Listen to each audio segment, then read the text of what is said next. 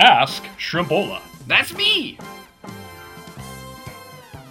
So, my dad thought you didn't download things, he thought you unloaded them. Ah, the internet. oh, Dads. Dads. Fatherhood. Yeah.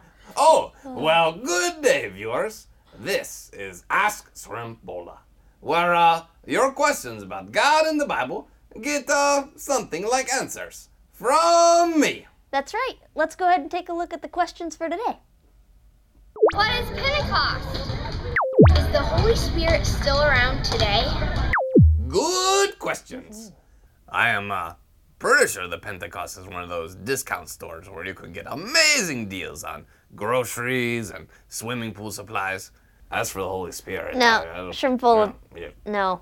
That's that's not Pentecost, and I'm a little bit worried about how you'd answer the Holy Spirit question. Well, I do have a humdinger of an answer for that one.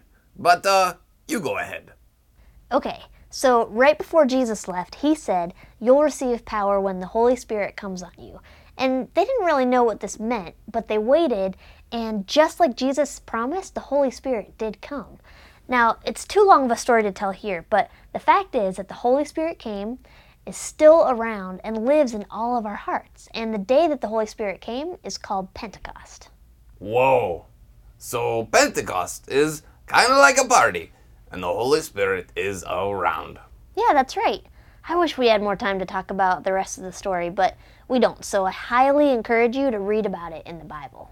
Absolutely. Thanks for your questions. If you want to ask Shrimpola a question, have an adult type person in your house become a fan of Crossroads Kids Club on Facebook. Then you can find out what we're talking about next. So you can read the story at home in the Bible with your parents, and then send in a video or email question. You'll also be able to watch all kinds of Kids Club videos at home. So remember, do this with your parents and have fun.